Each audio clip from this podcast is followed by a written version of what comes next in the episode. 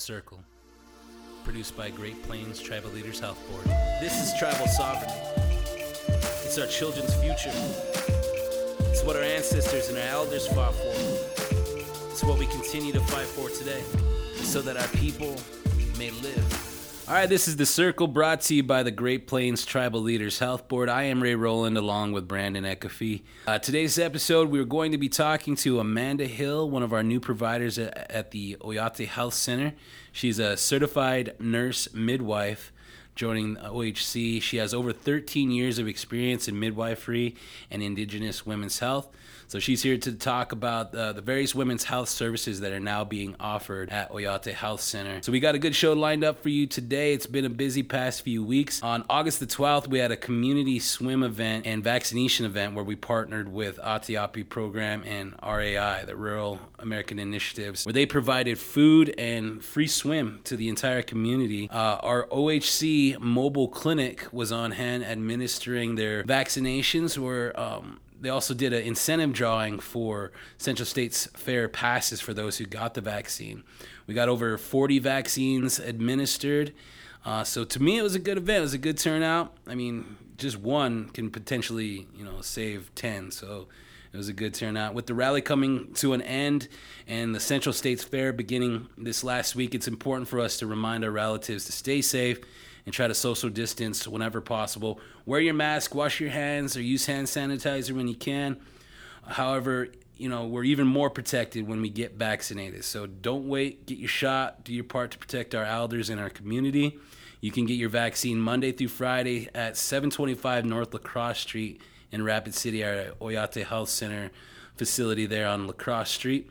Or you can contact them at 605 355 2500 to schedule your appointment. Another event that took place this past week was a backpack giveaway that was put together by I Am Legacy, um, located in a Rushmore Mall. OHC again was on hand with their mobile clinic, handing out the vaccines. It was a good turnout there as well. We even caught up with a few of the skaters from the Toby Classic. Shout out to Andonis Marino of Rapid City holding it down for the lady skaters up there. They got their vaccines, so I had to hook them up with some skateboards, courtesy of the Toby Classic and the Dead Pond skateboards. Um, and also coming up on September the 7th, we will be partnering with NDN Collective and Ateyapi once again. Uh, NDN Collective will be doing a backpack giveaway as well at the Mother Butler Center in Rapid City from 3 to 7 p.m. Uh, our OHC mobile clinic again will be administering the vaccine that day as well. So come out to Mother Butler on the 7th of September from 3 to 7. Uh, you can give Laura a call. She works with the Ateyapi program. Her number is 605- 341 3339 if you have any questions. Now, some other big news that we had for the month of July uh, the Oyate Health Center met their $1 million revenue mark. Is that right, Bren? For the first time since the opening of the Oyate Health Center, they've seen a month where they brought in over a million dollars in revenue. So that's something to be celebrated. While the rest of the healthcare industry struggling navigating the pandemic, um, dealing with COVID, dealing with lower patient visits, lower patient interactions, the Oyate Health Center continues to grow, continues to expand you know, and, and we were able to hear a report um, given by the CEO and, and given by administration at the Oyate Health Center to the mini Luzaha. We chose on the advisory committee here in Rapid City, you know, and me and you are going to be giving that same report tomorrow to the OST Council. But, you know, there's some interesting numbers that have come out of that. You know, we're looking at being 91% into our yearly goal for revenue. That revenue was seven million dollars. That goal for revenue was Oyate Health Center set long ago. Said we're going to make seven million dollars in revenue. With 91, or excuse me, with 86 percent of the year done, we're 91 percent of the way towards that goal. You know, we're looking at an additional million dollar month coming up, and you know, it's just a sign of the progress, a sign of the improvement. You know, um, what can happen when tribes invest in their own people and let their own people take control of their institutions you know, the Oyate Health Center is improving. Yeah, we're doing big things. I mean, those are some big benchmarks to hit. How did they do it? How did the OHC meet their goal like that? You know, it's just about being innovative. We look at the the old IHS model, you know, where you get funding and it's stuck in certain boxes. You can only do this. You can only do that. You know, when the OST, when the Oglala Sioux Tribe and the Cheyenne River Sioux tribe made the decision to take control of their healthcare in Rapid City and partner with the Great Plains Tribal Leaders Health Board to manage it, you know, it opened up a world of possibilities that are now being exploited. You know, there's expanded services up there, improved care, less wait times, monitoring, you know, provider productivity, you know, effective third-party billing, um, you know, even you know things like buying insurance for, you know, for tribal members who you know we know who have you know chronic illnesses are going to need to be coming into the facility a lot, and you know who need to be referred out for care. You know, when the Oyate Health Center created their sponsorship program, their tribal sponsorship program, they began purchasing insurance for those tribal members. So you know whereas in the past you know you look at you know people who are struggling and, and from just a financial perspective not from a human perspective but seeing that you know their care provides an effective or a, a powerful strain on resources. You know those resources are meant for them. We're happy that they're getting them but how do we make them dollars stretch further?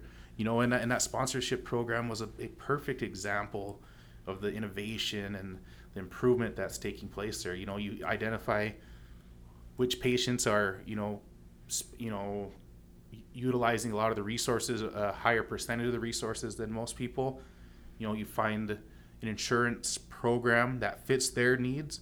You know, by us, by the Oyate Health Center, when I say yes, Oyate Health Center purchasing insurance for them, you know, it actually turns them into someone who's contributing to a revenue stream that could be then be used to expand services, improve services, hire more nurses, hire more providers, you know, get the equipment we need you know, start to create specialty care, our specialty clinics, you know, all those things, you know, that weren't possible without the 638 contract, without going this route, are beginning to be exploited. And, you know, we couldn't be happier. You know, that's what we, we promised that we were going to do. We promised we were going to expand services. We promised we were going to bring in providers. We're going to hold those providers accountable. You know, and, and it's all contributing to something very special up there.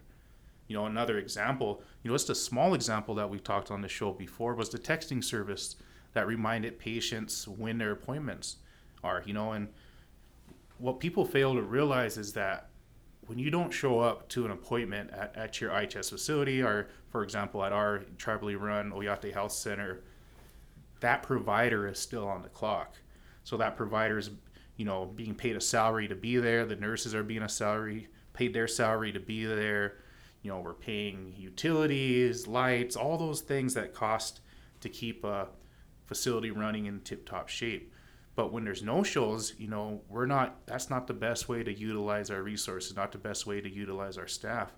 So when we decided to invest in a texting service that helps remind patients to, well, when their appointment is, you know, helps them plan, you know, that brings them in and, you know, then you can build Medicaid and you build Medicare, you can build private insurance, creates a revenue stream that helps to supplement the pay of all our staff. And in, and in doing so, it really stretches the dollar, you know, and, and furthermore, you know, we've even hired drivers for patients. You know, if a patient doesn't um, have a ride to make it to their appointment, we have full, fully, I guess how what is it, full time staff. Yeah. That's their goal is to just drive our patients, our relatives from their home to their appointment to their referral. You know, I think right now there's a Pine Ridge guy as their driver, you know, Clayton Clifford.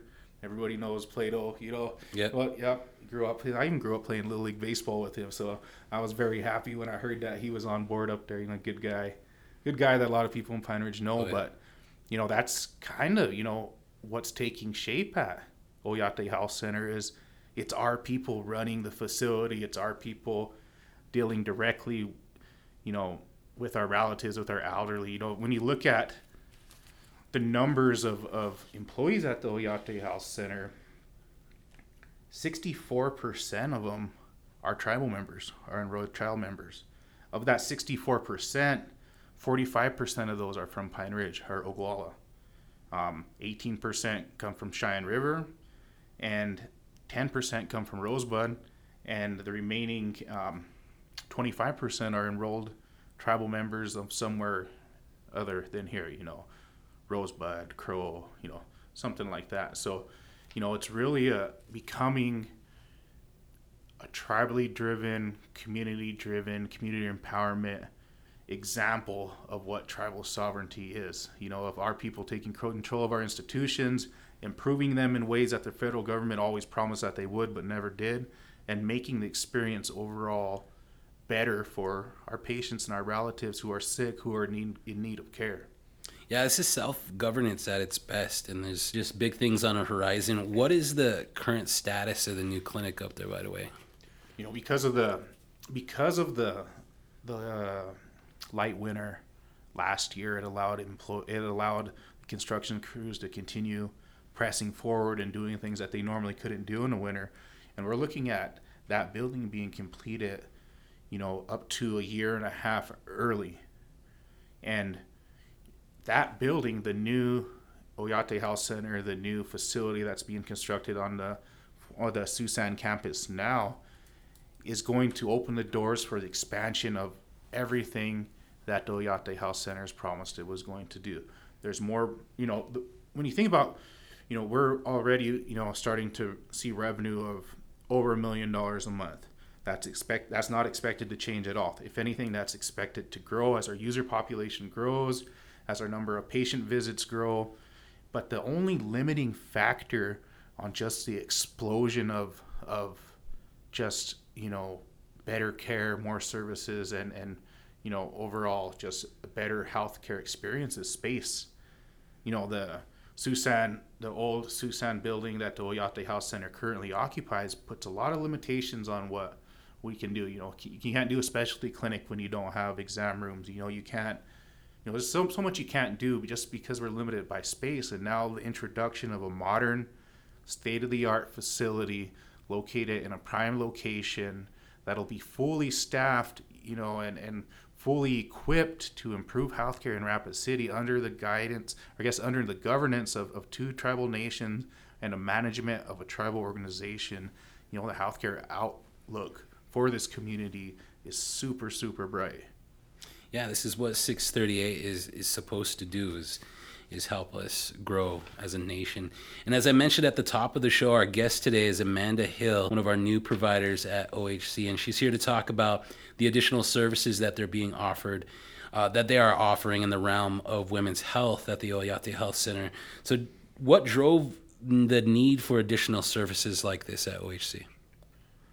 In Pennington County, there are tens of thousands of women of childbearing age. Um, and in reality, you know, creating, you know, health services are, are creating a place where their needs, where, where, where specifically women's health needs can be met, is a monumental task. You know, for the last several years, the um, Native Women's Health has been in operation up there on the Sioux San campus and in their own location there, separate from the Oyate Health Center. And they've doing, been doing a tremendous job of, of trying to meet the needs of the Native women population in Pennington County. Um, unfortunately, you know, that population is so expansive, you know, and so large that there is a dramatic need for more services. And Oyate Health Center recognized that that you know there was some that we could provide help in relieving you know some of that demand. You know native women's health does a great job you know and but they're also limited by space you know they're also limited by staff they're also limited by funding just like any other tribal health organization. And so when the oyate health center recognized that you know that you know it was very difficult for them to to to service the entire demand to service all these you know women who, who need healthcare needs and said you know well how can we help to supplement you know how can we help to relieve your load so that more of our people are getting care? You know the obvious transition is to create you know a native women's health care type service within the Oyate Health Center. And you know finding funding for that or you know finding ways to make those dollars stretch you know is again is a specialty of the Oyate Health Center. And we found a way to do that by not only rec- recruiting and, and hiring one of the absolute best um, providers in the area um, in the field of Native women's health, and also you know supplementing that budget with you know a grant that, that that's under the health board side um, that helps to you know to stretch the dollar you know and in the past we've talked about how IHS was limited. You know that that model of care was limited in what they could do with funding. Um, this was a perfect example um, of how the health board and how the Oyate Health Center have been innovating and finding funding. Um, I think uh, Ms. Hill will highlight, you know, how that works, but you know, part of the expenses um, that she will accrue and that patients will accrue at the Oyate Health Center are going to be paid for by a grant program that the health board um, applied for and, and received. Um, I think it's called, uh, the program itself is called um, Honor Every Woman under direction of Callie LeBeau. And, you know, they pay for a number of women's health services that would otherwise be pulled out of the PRC. So, you know, a Native woman comes into Oyate Health Center to see Miss Hill. Um, and there's a service there that we can't provide or a service that needs to be referred out to when we refer you know these patients out to other facilities that grant funding kicks in and pays for it right. you know and in, in any other circumstance you know when we refer people out you know it comes out of the prc budget and a purchase again a purchase referred care budget is limited um, there's all kinds of you know red tape government red tape on how it can be sure. used so it makes it very difficult to meet the needs of the patients one way that 638 contracting, the Oyate Health Center, Great Plains Tribal Leaders Health Board got around that or at least expanded these services was to bring in that grant funding. And and for so long we've said, you know, the advantage of this is what we can pursue other resources, other funding options that the federal government couldn't, the IHS couldn't. And so now we're starting to see that. We're starting to you know, kind of see the end of this pandemic. I mean, of course, we're starting to see variants, and you know, it's not going to be gone completely right now. But as we start to kind of, you know, move past, you know, the, where we were a year ago, and we start to see more patients, we start to expand services, you know, it, it's we're going to see more of this. Oh yeah, good things on on the horizon, for sure. And uh, again, this is the circle brought to you by the Great Plains Tribal Leaders Health Board. Uh, we're going to be bringing again Manda Hill on um, with us to, to go over those types of services. And before we go, though, kind of give us an idea where we're headed for the future. What is on the horizon for Oyate Health Center and the Health Board? Something really neat that I came across during that I listened to yesterday. We, we sat we sat in the Mni Luzahan Wicozani the advisory committee meeting, and we heard the reports. And you know, we got the reports that had the raw data. And I sat in my office this morning as I prepared to go on to council tomorrow, and I looked at the satisfaction rates of our patients. You know, at the Oyate Health Center, we have several kiosks set up. We have um, the QR codes on the wall, um, and we have uh, official complaint forms that are available to patients because we want feedback. You know, we, we also we always want patients to you know if you have an issue, let us know, and that's why we improve it. And so we make you know the kiosk, electronic kiosk, the QR codes on on the wall where a patient could just scan their phone you know, and have a form pop up and fill it out, are in the paper forms are always available, and we do that because we want we want their responses. But when you look at at the numbers themselves, over the last over 2021 so far, the pharmacy. I just want to use this as an example. The pharmacy has given out 106,000 prescriptions. 106,000. You know that number is just mind blowing, and you think, I have 106,000. You know, how many complaints are you going to get? You know, how many you can put, you know, what are you going to hear? And so far, we've got a total of 48. Yeah. 48 and the entire facility, not just right. not just pharmacy. So you go to the pharmacy, look at it, and it's in the teens. And no matter what, how you crunch them numbers, you know, people who are receiving their prescriptions from the Oyate Health Center are more than 99.9% satisfied with their service. You know, and people can say what they want. You know, people, I heard this, I heard that. But the raw numbers that look at it, that we look at every day, that we, we have the ability to analyze, that we're pushing on the patients, hey, fill out this complaint form if you have a problem. Hey, let us know if there's a problem. How do we address things and improve them? And you dig into the numbers, and there's a 99.9% approval rating for those who are receiving prescriptions at the Oyate Health Center.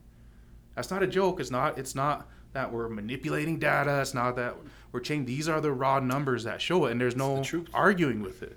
The facts. And the fact of the matter is, is that we said we were going to do this. We said that a tribally run facility, you know, staffed by people who care about it because our kids use the facility, our our families use the facility. We want it to be better.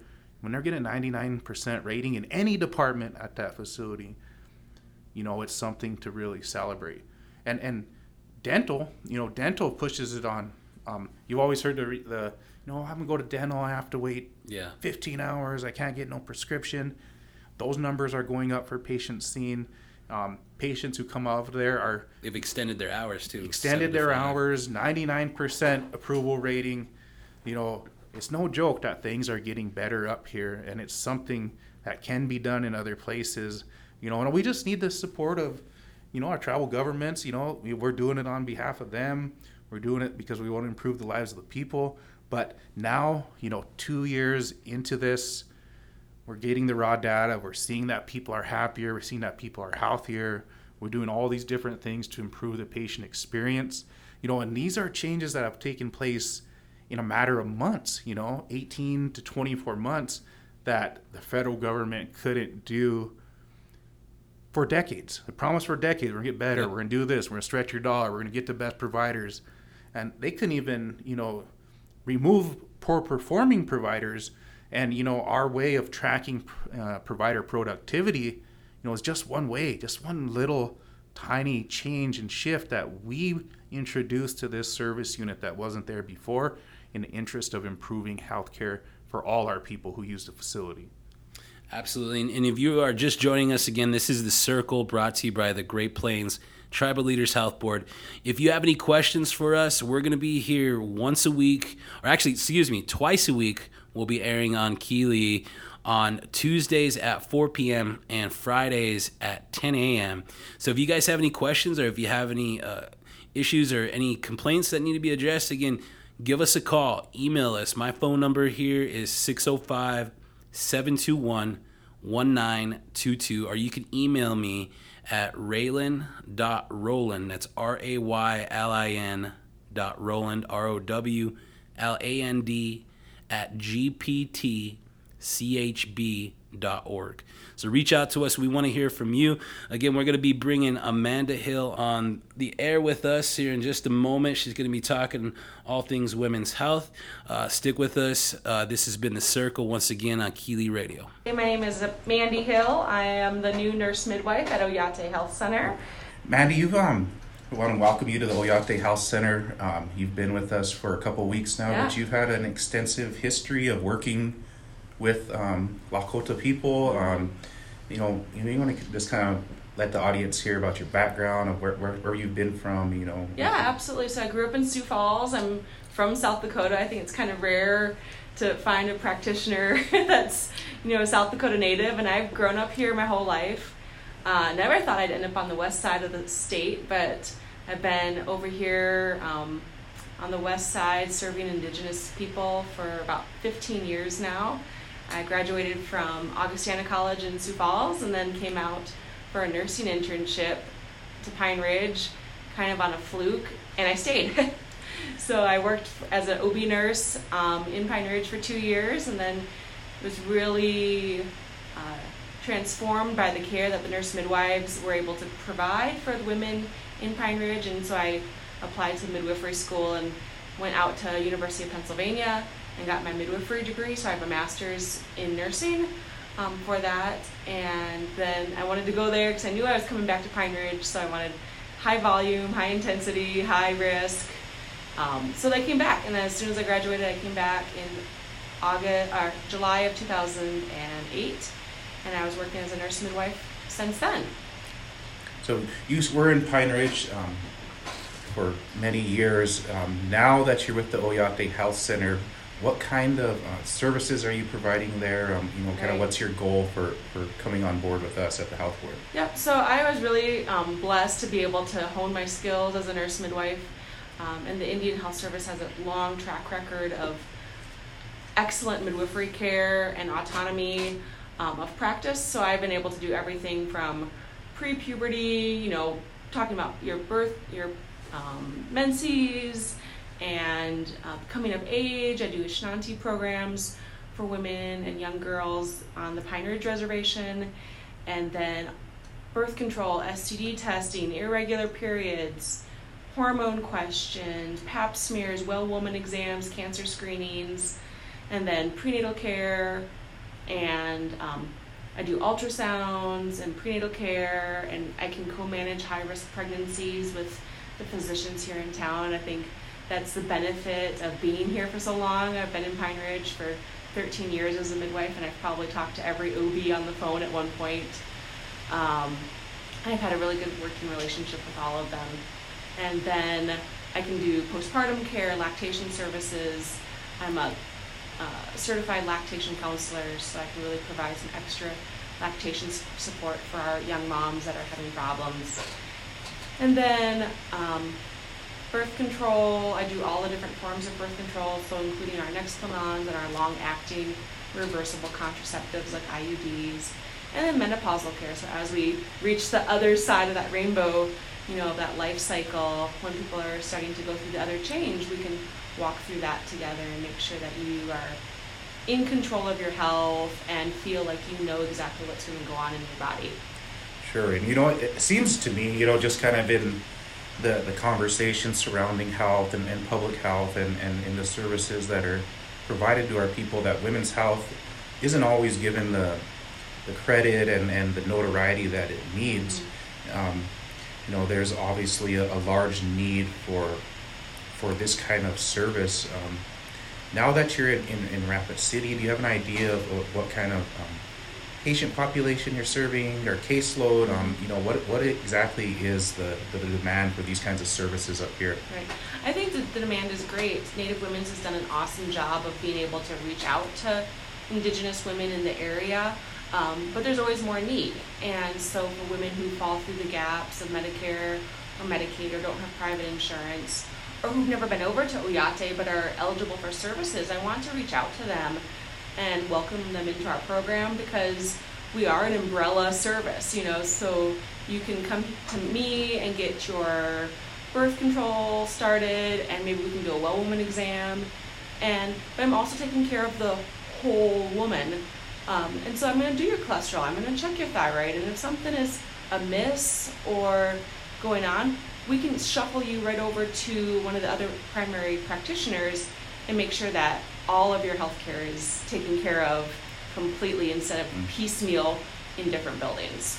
What, um, I guess, what kind of health issues do the Native women need to be aware of? You know, what's kind of the, the mm-hmm. preeminent uh, I guess, issues that, that they're facing right. as far as their health.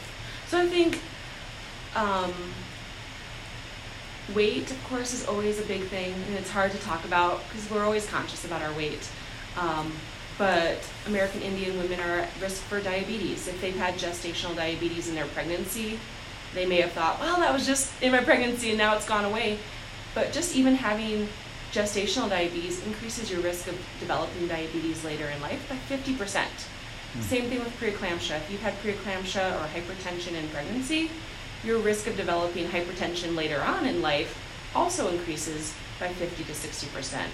So those things that we may have forgotten about when we were pregnant or we were young can come back to cause problems later on in our life. Sure. So not only are those things an issue, um, but also I'm seeing an epidemic of polycystic ovarian syndrome which is a metabolic syndrome. And people think, well, it's just because, you know, it's causing me to have more acne, or I'm not getting my moon time regularly, or I might have, you know, hair on my chin. And those are all symptoms, but it's a full metabolic issue that affects women. Um, everything from infertility and inability to, to get pregnant to increased risk of miscarriage, and then metabolic issues, so increased risk of heart disease and hypertension and those type of things as well. And so really making sure that we know that we can diagnose that, that correctly and get people on the right medications as well as getting them onto a regimen of good diet and exercise and helping them understand their own health so that they can take control of it.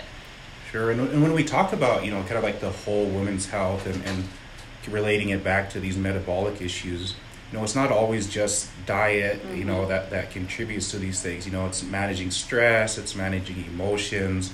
Yep. And as, you know, people age, you know, a lot of times it's it's hormonal, mm-hmm. you know, um, environmental factors that, that contribute to some of these health things. So is that kind of whole person, whole patient environment approach? Is it is that what how you look at it? That's exactly how I look at it. Absolutely. So sometimes, you know, when a woman is having these maybe some polycystic ovaries or infertility issues or even just nausea and pregnancy, stepping back and saying, well, what kind of stress are we having in life or what's going on or what's making you sick about this pregnancy or maybe there is some undisclosed sexual abuse. We know that one in three American Indian women have been survivors of sexual abuse in their lifetime. And I don't think that's always addressed. And we know that those are chronic, long term health issues that are contributed to that abuse later on, whether it's substance abuse or chronic pain, headaches, migraines. You know, maybe they had a TBI from getting beat up or a domestic violence situation that we don't know about. So really being able to dig in deep so that we can advocate for their own for their health and they can understand it better.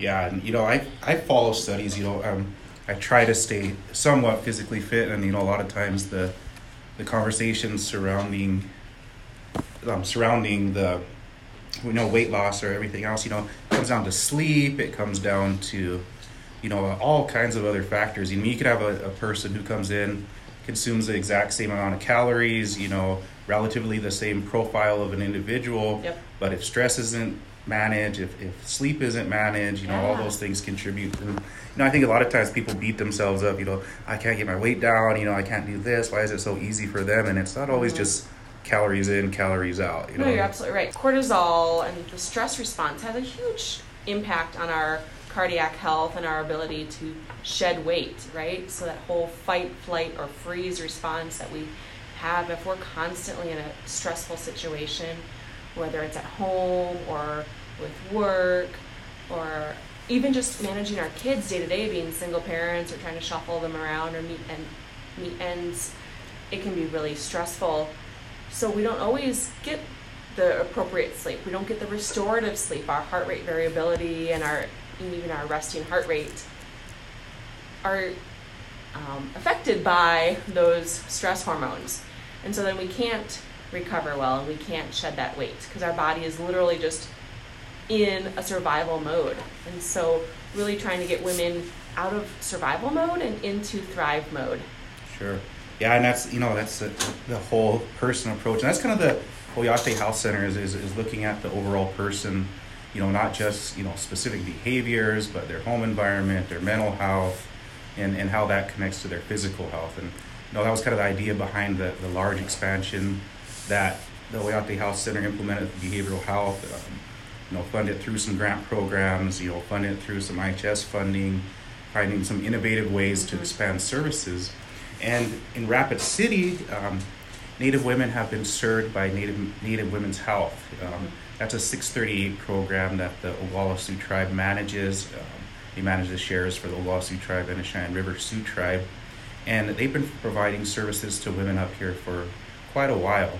Um, unfortunately, you know, um, Native healthcare nationally is often underfunded by federally, and so finding ways to fund these types of services is is one of the challenges that uh, faced by Native healthcare providers. Um, the Oyate Health Center um, is working with uh, Native Women's Health um, to expand services. Native Women's Health um, has a certain capacity to meet the needs of a certain amount of patients, and with the large population of Native women in Rapid City, there's been an overflow for a long time.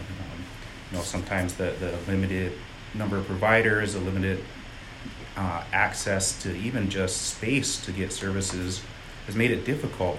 And so the health board approached uh, Native Women's Health and, and said, you know, ca- how can we work together to expand services? What can we do? And bringing you on board is part of that. Um, we know Native Women's Health is working extremely hard to, to meet the need, but so, just the large population here makes it difficult for them. And so the Oyate Health Center um, partnered with Native Women's Health to bring you aboard. Um, and, and, you know, when there's a lot of overflow from there, we're starting to see those patients now. Um, can you kind of talk about, I guess, um, how that sharing of, of demand works or the sharing of patients works? Um, in Pine Ridge, for example, we have multiple women's health clinics. So we have the Four Directions Clinic in Kyle, and we have the Pine Ridge Clinic, and we have the Lake Creek Clinic in Wanblee. So patients can choose where they want to go. And so I think, honestly, for all women, they should be able to choose where they want their health care to be. And so whether that's at Native Women's or that's at Oyate, they now have a choice to where they want to go. And if a woman goes to Native Women's, we are now doing their OB anatomy scans, we're doing their pelvic ultrasounds, we're doing their labs at Oyate, and those services are now expedited quicker than previously when they were like send out labs and they may not get those results back for a week. So that's an Mhm. exciting change for Native Women's, and I'm happy for them because they're going to be able to get their STD results and things back a lot sooner. Um, and then if a woman needs additional services at the urgent care, I can help collaborate with the urgent care providers. Maybe her high blood pressure is going, you know, a problem, or she just needs some IV fluids in pregnancy or something. I can make sure that we're collaborating together with the urgent care providers to give them the best care. Yeah, yeah, and, and we've talked about in the past in a lot of our episodes about PRC. Um, you know, purchase referred care has always been a, a, a difficult subject. Um, as, as many know, the certain amount of funds are allotted by Congress to service units to spend on purchase referred care. Purchase referred care, it means is you know if you have a service on site, it's called direct care. But when there's needs that can't be met by the facility there, uh, patients are referred out to another provider. And so funding for that comes out of purchase referred care budget. And there's a limit on that. But through the 638 process, we're able to supplement um, that funding through grant programs, through uh, third party resources, um, through a number of, of different ways. Um, and, and your program at Oyate Health Center is working closely with a grant program here at the health board called um, Honor Every Woman. Um, can you kind of talk about how them, how the sharing of resources there kind of benefits the community and benefits the, the overall care of patients? Yeah, absolutely. So Honor Every Woman is a nationally funded program through the breast and cervical cancer screening grant funding nationally. And initially, all of that funding was given in the early 2000s to the states to, to run. And so it was run through the Department of Health in South Dakota as Every Woman Counts. And it was a great program, but it wasn't really targeting Indigenous women and getting their access.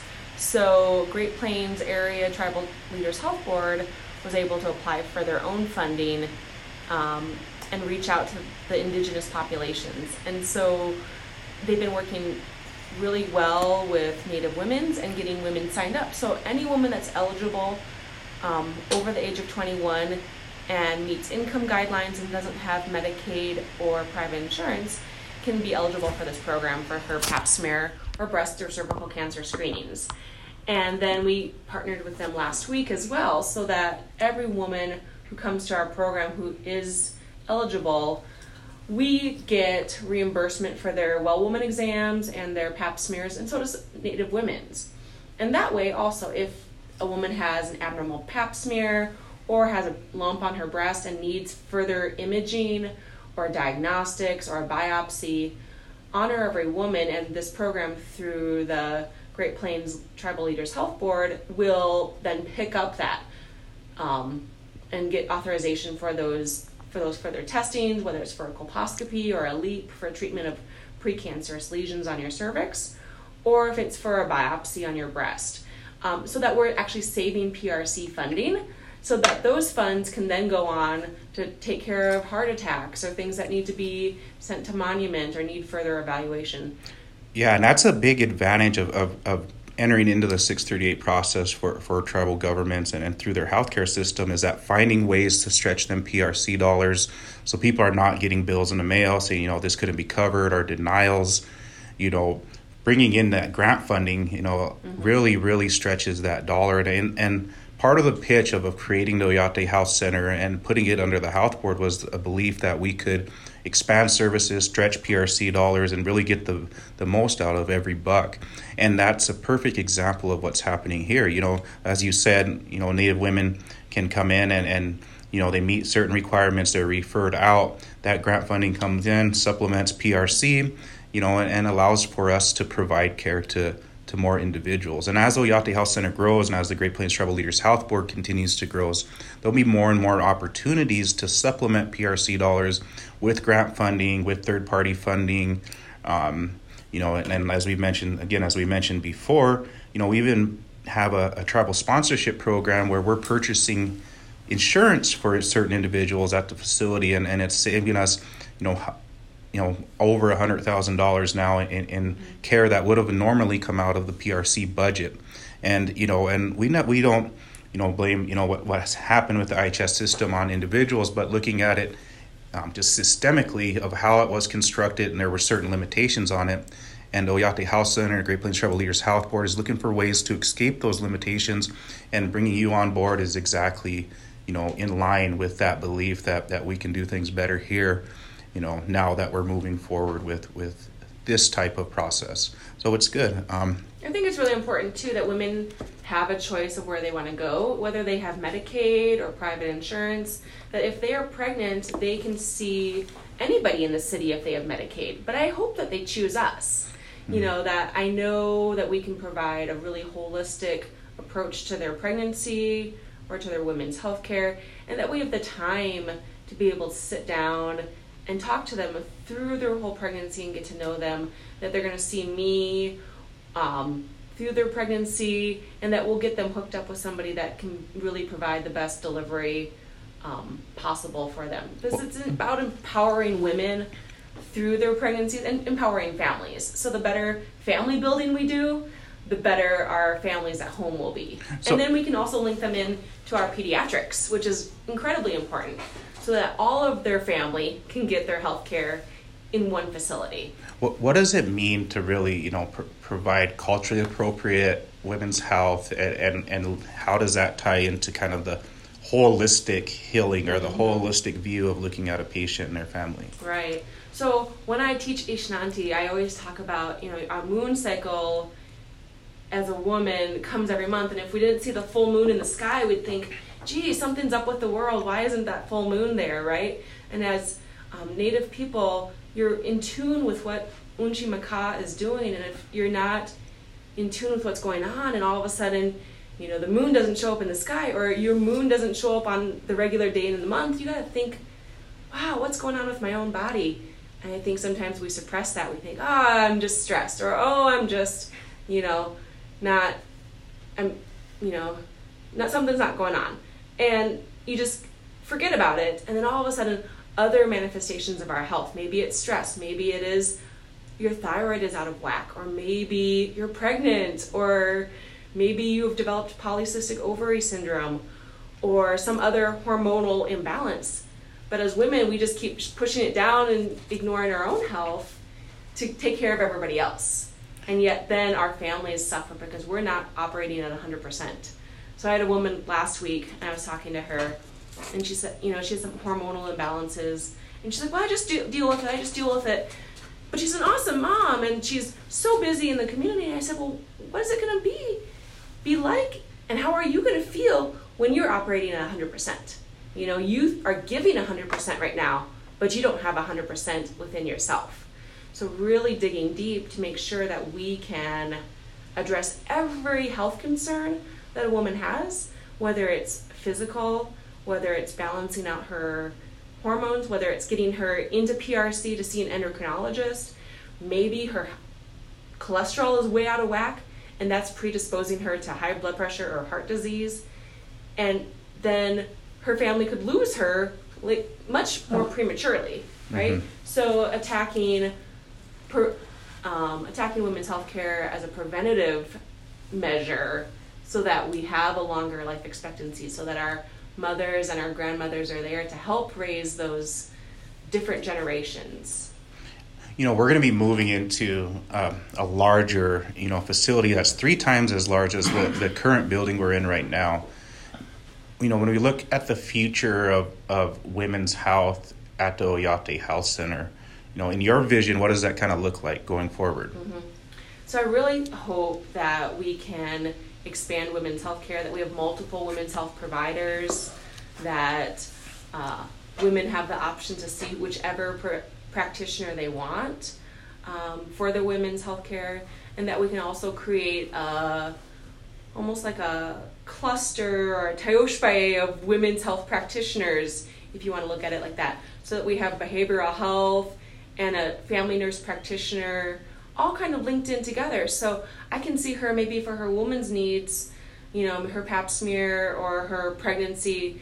But then if she has diabetes or if she has hypertension or she has something else going on in her life, she can go down and also get her diabetes taken care of after she does her pap smear. And then she can also go next door and see the counselor for the domestic violence or maybe just the life stress that she's going through or the loss of a spouse or a loved one so that we have a, a family uh, clinic of so that we can address every need right there in a cluster. Women are really geared towards taking care of their health, but they need to have the access and they need to have the availability availability and we need to be able to optimize that to make because women are busy we're all busy mm-hmm. um, but if we can provide an area where she can bring her kids you know i see so many women like i couldn't come in because i don't have a babysitter i'm like bring your kids i don't care you know we'll find something for them to do and you know there's been so many times where i just pull up netflix or disney junior or something on my phone um, getting coloring pages. Like, I don't care if a kid is running around my room. It's important that she's there and she's attending to her health. And that's an example that we as women set for our children. And, you know, grandmas who come in and bring the takoja, that you are valuing your health.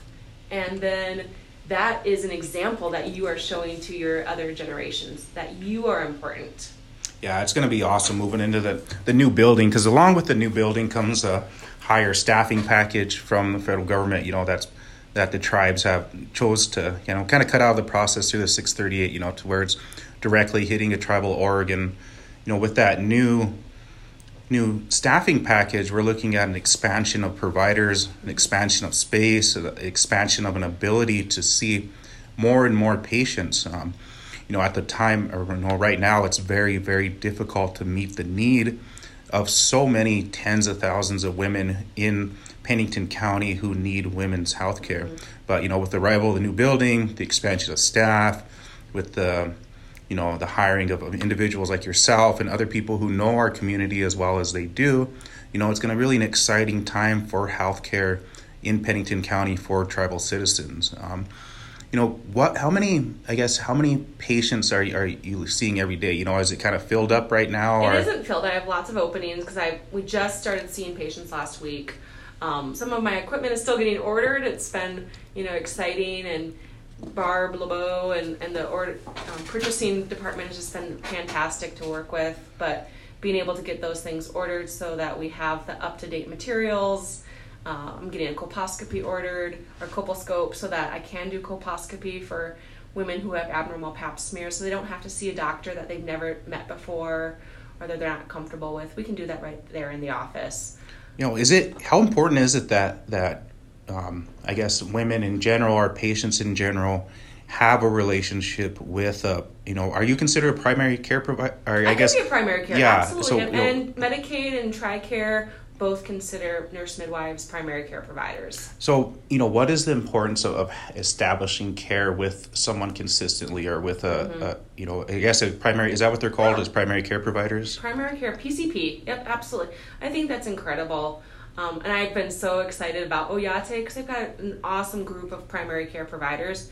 And we've just hired on about four more. So within a month, we're going to be even more staffed with excellent primary care providers that you know might see you or might see you and your spouse or your sisters and so you know working in pine ridge for so many years i was really really blessed to see families you know i would see a woman and then she'd bring her sister in and her sister might have similar problems to her or i might know that her their mom died of breast cancer and so maybe we need to dig a little deeper into that genetic issue um, and so recognizing family patterns Maybe it's family patterns of stress. Maybe it's family patterns of hormones or high blood pressure. And so, having a primary care provider, whether they see just you through a number of years or if they just see your whole family, is incredibly important because I get to see somebody change from week to week to month. Um, in a pregnancy, I can see if someone's mood is just not as bubbly or if something's bothering her um, much more acutely than if somebody just saw, you know, a contract provider, Yeah. you know, every every time. And that's urgent care is wonderful. I've been incredibly impressed with the urgent care at Oyate. They have incredible um, practitioners that really, really care and go out of their way to make sure that we address everything. But they're urgent care, so those urgent needs, and then hopefully we can link people into that primary care so that they can get their hypertension addressed, so we can get it controlled, so that they can feel motivated and feel better, right? Because the better you feel, the more active you're going to be, the more engaged you're going to be with your family, and the better you'll be able to take care of everybody else. Sure. Yeah. I forgot what I was going to say just now. I had a follow up question. Um, We should ask about COVID 19 though. So, what are some of the questions or concerns that young mothers are coming in with? Yeah, so I think COVID 19 has really changed healthcare. Obviously, you know, we do a lot of telehealth, and I do telehealth all the time. So, first of all, if someone's scared of coming into the clinic, they can come just call me, set up or call my secretary. We can set up telehealth appointments. A lot of times I can treat things, maybe it's a UTI, maybe it's a yeast infection, over the phone, just really listening to the woman. So that's always available. Um, and that expands access to everybody. And I know that the primary care providers and outpatient clinic also do a lot of that. Um, but I think COVID 19 is concerning for pregnant women um, because we now have a vaccine, right? So we know that in the flu virus, women who are pregnant are at higher risk of dying, they're at higher risk of respiratory failure, of preterm birth. And now there's much more data. We didn't know at first what was going to happen, but COVID is a respiratory illness. It's also an inflammatory illness. So any kind of inflammation in the body during pregnancy predisposes you to preterm labor, it predisposes you to preeclampsia. And I was just reading a study this morning in preparation for this. Um, they a study that just came out in the American College of Obstetrics and Gynecology showed that they looked at 26 different studies over 100,000 women who had COVID in their pregnancies, and they had a 62% increased risk of preeclampsia. Now, preeclampsia is where your blood pressure goes up in pregnancy and it causes to put more pressure on the placenta. So, if you think of the placenta as a sponge, and you have high blood pressure, that placenta gets squeezed and it can't fill up with blood, so that baby doesn't get as much blood flow. Um, and that's thought of because of the inflammatory factors in the COVID virus. We know the COVID virus can go into the placenta and cause that inflammation. Um, so that's a huge risk for women. American Indian women are also at risk for preeclampsia anyway. First time moms, young moms are at risk of preeclampsia. And in pregnancy, you also have a decreased tidal volume. So you just can't hold as much oxygen oxygen in your lungs as you could when you're not pregnant.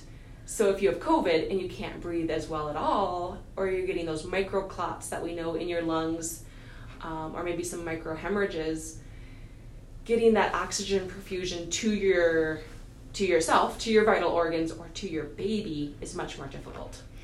What are the, the kind of the, the, the belief right now as far as vaccines and pregnant women? So, um, the American College of Obstetrics and Gynecology, the American College of Nurse Midwives, and the Society for Maternal Fetal Medicine have all come out with a collaborative statement recommending and encouraging all women who are pregnant and breastfeeding to get the COVID vaccine. And you can get any of them. So we have the Pfizer, we have the Moderna, and the J and J. All three of them are available, and all three are recommended to get in pregnancy. So we're, you know, we spoke with um, Nick Hill, who's an epidemiologist here with the Great Plains Tribal Epidemiology Center. He was saying that when pregnant women get the vaccine, that some of the antibodies are passed on to the child. Yep. Um, can you kind of comment on that a little bit? Yeah, I think it's so cool. So in the studies, and they've studied, Pfizer did their own study specifically on pregnant women. So did Moderna, and then they follow those women through the pregnancies. It's important to note that in those studies, no babies died. It's important to know that in that preg- in those studies, no moms died, and when they had the babies, the studies actually collected cord blood. So the baby was delivered, the cord was cut, they drew off some of the blood from that cord, umbilical cord, and antibodies against the COVID virus were in the cord blood, which means that those virus and the babies also had antibodies against COVID. So we don't have a vaccine for newborns yet. We don't know when that's going to be available or even for young kids.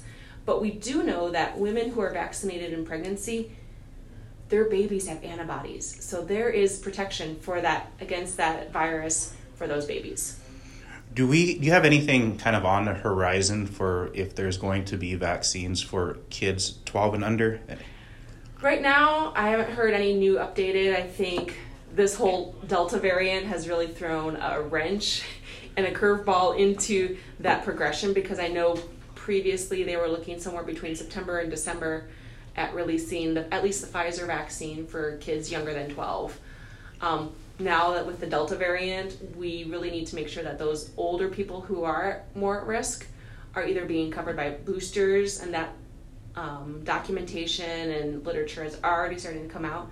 I suspect in the next week or two, we're going to have a lot more evidence that boosters are needed um, and that um, we're having supply d- expire. So I think the big concern too is that people are like, well, we haven't even vaccinated everybody, but we have a bunch of doses even at Oyate that are going to expire in October. So making sure that we get those shots into arms, you know, of whoever needs it the most. So if you haven't started your first shot, come in and get your first shot. If you're, you know, 60 and older or you're at a higher risk, you're at risk population and for women, that actually includes women who have polycystic ovary syndrome. They have an increased risk of severe COVID.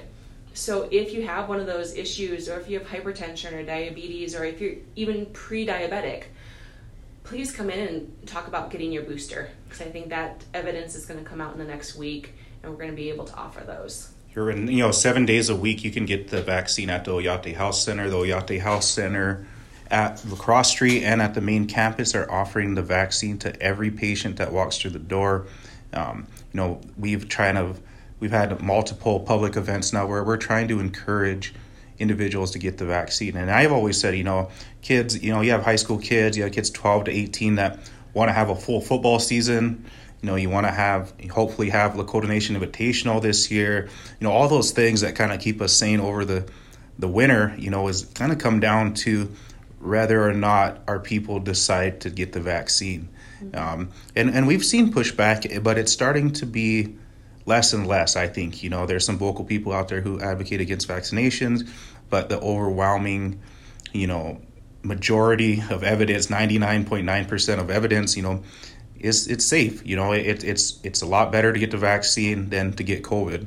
Um, you know, we are backed up by Great Plains Tribal Epidemiology Center, Mr. Nick Hill, Dr. Megan O'Connell, who are on our social medias weekly. You know, if there's any questions out there about the vaccination, about COVID 19 vaccines, uh, the Oyate Health Center, the Great Plains Tribal Leaders Health Board, Great Plains Tribal Epidemiology Center, we have experts on board here who are putting out public education, health education weekly about the vaccine. So reach out to us, you know, even, you know, if you don't know a provider, you don't know the people from the epicenter, they can always give me and Ray a call. We'll link you up with whoever it is. You know, a lot of times we, you know, we can answer the questions. We, we've studied it pretty extensively ourselves now. Just encouraging the community to get vaccinations. Too many of us have passed away in the last, you know, 18 months from this, you know, this this virus, you know, this this yeah, whatever this, it is. Delta yeah. virus is scary, and that's the primary variant that's going around right now. Um, with the rally and with Central States Fair coming up, we are going to have an influx of people coming in through the state, and we're already seeing that surge of of um, infections starting from those people, and so we really need to be cognizant of that, making sure we're still wearing our masks, even if you're vaccinated or have your double vaccinations. Be proud. Wear that wear that mask. Be a warrior and protect yourself. But it's not only just to protect yourself. You're really protecting others because more and more evidence shows that even if you are vaccinated twice, you can still carry the virus. We know that we're seeing breakthrough infections. You're less likely to get sick. You probably won't die. which is very, very important for all of us to know, but you may still carry it. So it's still important to wear your mask. It's still important to um, wash your hands and stay six feet away from people if you can, socially distance, and try and avoid those crowds. I know we want to get out, we know we want to go back to normal. Our kids are going back to school next week. Um, and the Rapid City School District has not mandated masks, but encourage your child to wear a mask. Make sure they're wearing those masks because this Delta variant has been infecting younger kids.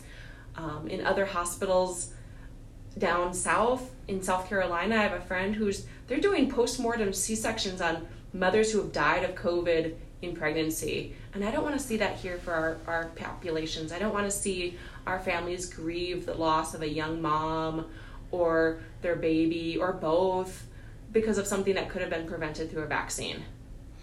So if a patient wants to schedule appointment with you, what's your availability and how do they go about doing Yeah, that? I see patients every day, Monday through Friday, eight thirty to three thirty. Um, I'm always willing to squeeze somebody in if they have an urgent issue. They can call the main campus at 355 2500. Jennifer Red Owl is my MSA or my secretary, but all of the patient registration can book in for me as well. I'm very available at this point. I'm willing to see any woman for whatever concern, even if she just wants a checkup or if she wants to just sit and talk about something. Let's let's meet and let's work through those issues together. All right. Thank you, Mandy. All right, that is our show for this week. Thanks again to Amanda Hill from the Oyate Health Center. If any of you have any questions or anything that you want us to address on next week's show, give us a call here at 605 721 1922, or you can hit us up on Facebook and Instagram, or you can email me at raylan.rowland at gptchb.org. And we're going to leave you with a little bit of lighthearted humor today. Standing Rock's own Reg Charging was gracious enough to do something uh, special for us. Um, you know, with everything being so serious when it comes to COVID 19, we just wanted to kind of break that up a little bit and, and kind of look at the humor side, you know, the humorous side of things as we are accustomed to doing uh, amongst our people. So again, a little lighthearted humor. The top ten reasons natives don't get vaccinated. So I hope you all enjoy that. Again, that is at Reg Charging and Friends. You can find them on Facebook, YouTube, and again for the Great Plains Tribal Leaders Health Board. This has been the Circle. I am Ray Rowland here on KILI Radio, the voice of the Lakota Nation. Hau mitakuyapi, it's Reg. Here are the top 10 reasons natives won't get vaccinated. One, they're planting chips in the vaccines that they're gonna activate later. Bro, you know how the government is. There's bots in those vaccines. They're gonna activate later. Control us. Bro, I get it. The government, I get it. I don't trust them either. But don't you think they would have done it already? Look at all the opportunities they would have had. Think about all the times we got shots. Chicken pox, smallpox, polio, MMR. Nobody even knows what that is. We don't ask what's what is MMR. We don't ask. You take a daily shot for your insulin. What is an insulin? Two, they don't know what's in it. I'm not taking that shot, man. I don't even know what's in it. You don't know what's in it. Bro, what's in commodity luncheon meat? We've been eating that our whole lives, putting that into our bodies. And you know who gives us commodity luncheon meat? The government. Three, full bloods don't need it. Bro, I'm full blood. Full bloods don't need that. Where did you get this research from? Because not to be that guy, but during smallpox, that kind of worked against us, didn't it? Number four, the bros that think they already got COVID, so they don't need to get vaccinated for it. I already got COVID, bro. Like five, six, seven years ago. Had a sore throat, fever, headache, the lungs, all of it. Had to be COVID. You got COVID 19 in 2015? And that's your reason for not getting vaccinated? And let's just, let's just follow that line of thought. If that were possible, which it's not, are you sure that your antibodies last that long? Number five, the Oyate that think they can't catch it. I can't catch COVID, bro. I've, I've been around it all the time, around all kinds of people. I, I just can't get it. I'm just the type of guy that can't get it. Do you not remember? You said the same thing about STIs, bro. And how many times did I have to take you to IHS to get new antibiotics? And again, what's an antibiotics? You don't know, but they sure help, don't they? Number six, council's recommending it. I was thinking about getting it till council said to get it, and after that, I ain't getting it. I don't trust them. No, that's fair. Number seven, it'll affect their jumper. I heard that shot makes your arm sore. That'll affect my jumper, Neff. Uncle's got some tournaments coming up. Just have him do the shot on the other side. Plus, you can't even shoot anyway. Number eight, they don't want to take the shot because they don't know the long term effects of it. I'm not getting that shot. We don't even know the long term effects of it. Maybe. But we also don't know the long term effects of COVID. Number nine, they heard it from a bro who did a lot of research on YouTube that said it wasn't good. I don't know about that shot, man. I heard it from my bro who spends all day researching this stuff on the internet. Your bro, the one who's perfectly able to work, but chooses not to have a job, lives in your grandma's basement, spends all day on the dark corners of the internet. That's where you're gonna get your medical advice from? That's who you're gonna listen to? Number 10, they refuse to live in fear of the virus. I'm just gonna live my life, bro. I'm not gonna live in fear. That's kind of odd, because now I'm living in fear of being within six feet of you without a mask. And you know what? My uncle said the same thing, but when the tribe gave out $500, he was the first one in line.